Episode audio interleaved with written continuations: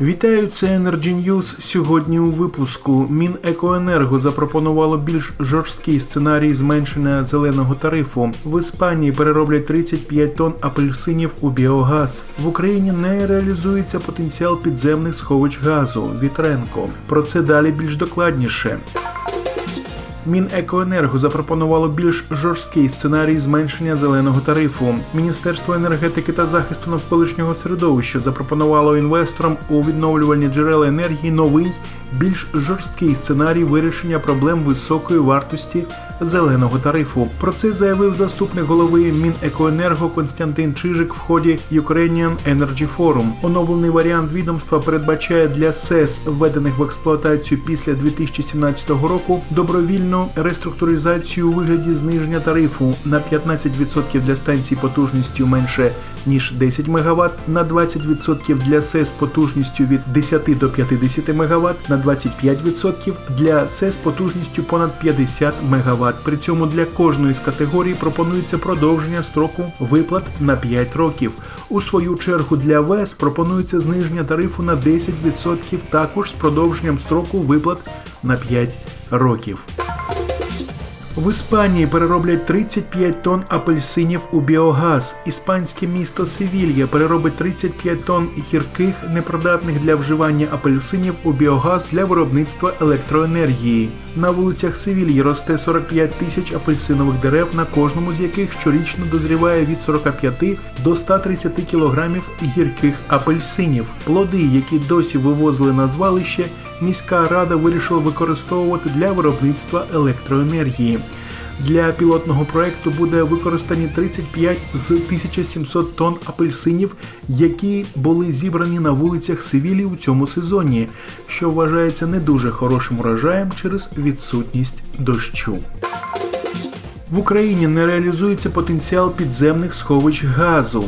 В Україні повною мірою не реалізується потенціал підземних сховищ газу. На цьому 26 лютого під час закритої зустрічі з членами Energy Club наголосив виконавчий директор НАК Нафтогаз України Юрій Вітренко. Цієї зими в Європі такі сховища були наповнені майже на 100%. У нас були великі вільні потужності, але це напряму поєднано з проблемою відсутності ліквідного ринку газу на північному кордоні, зазначив Вітренко. Далі пряма мова.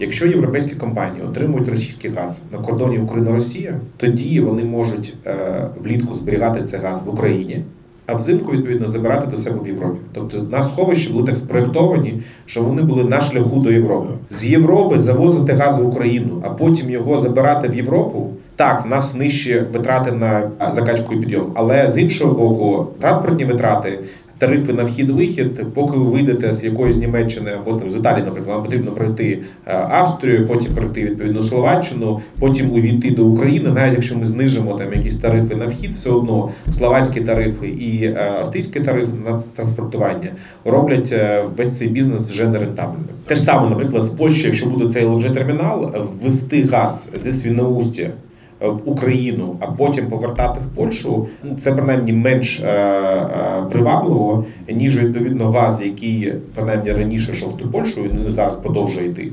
Його влітку закачувати в Україну, а потім в Польщу вже е, надсилати взимку.